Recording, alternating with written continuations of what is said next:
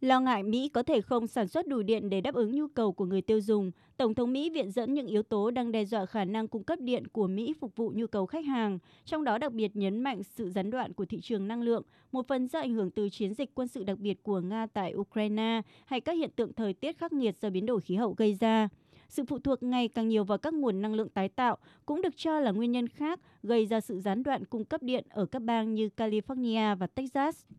Tuyên bố khẩn cấp của Tổng thống Biden bao gồm việc miễn thuế 2 năm đối với các tấm pin mặt trời từ bốn quốc gia Đông Nam Á, trong đó có Việt Nam, nhằm đảm bảo các gia đình của Mỹ được tiếp cận với các nguồn điện sạch và đáng tin cậy.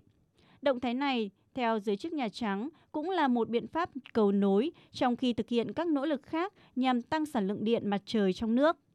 Tổng thống Joe Biden đang đổ lỗi cho Nga là một phần nguyên nhân khiến giá nhiên liệu tại Mỹ cao kỷ lục, nguồn cung bị thu hẹp, nhu cầu bùng nổ cũng được xem là hai yếu tố chính khiến giá xăng dầu tại Mỹ tăng phi mã, ngoài những tác động tiêu cực từ xung đột Nga-Ukraine. Trong khi đó, các công ty dầu của Mỹ cũng đang cần thời gian để mở rộng quy mô sản xuất khi đối mặt với những thách thức không nhỏ về chuỗi cung ứng và tình trạng thiếu hụt lao động.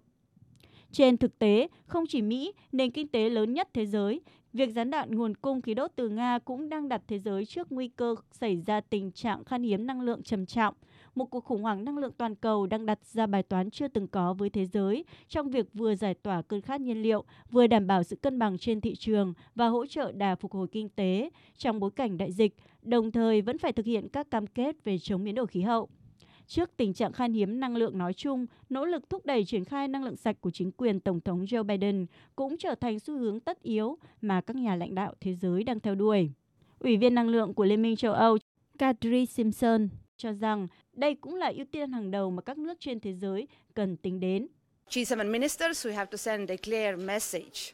that um, Chúng ta phải gửi đi một thông điệp rõ ràng rằng quá trình chuyển đổi sang năng lượng sạch vẫn là ưu tiên hàng đầu của tất cả chúng ta. Điều này không chỉ giúp đạt được các mục tiêu về khí hậu, mà còn để đảm bảo nguồn cung năng lượng hợp lý và an toàn.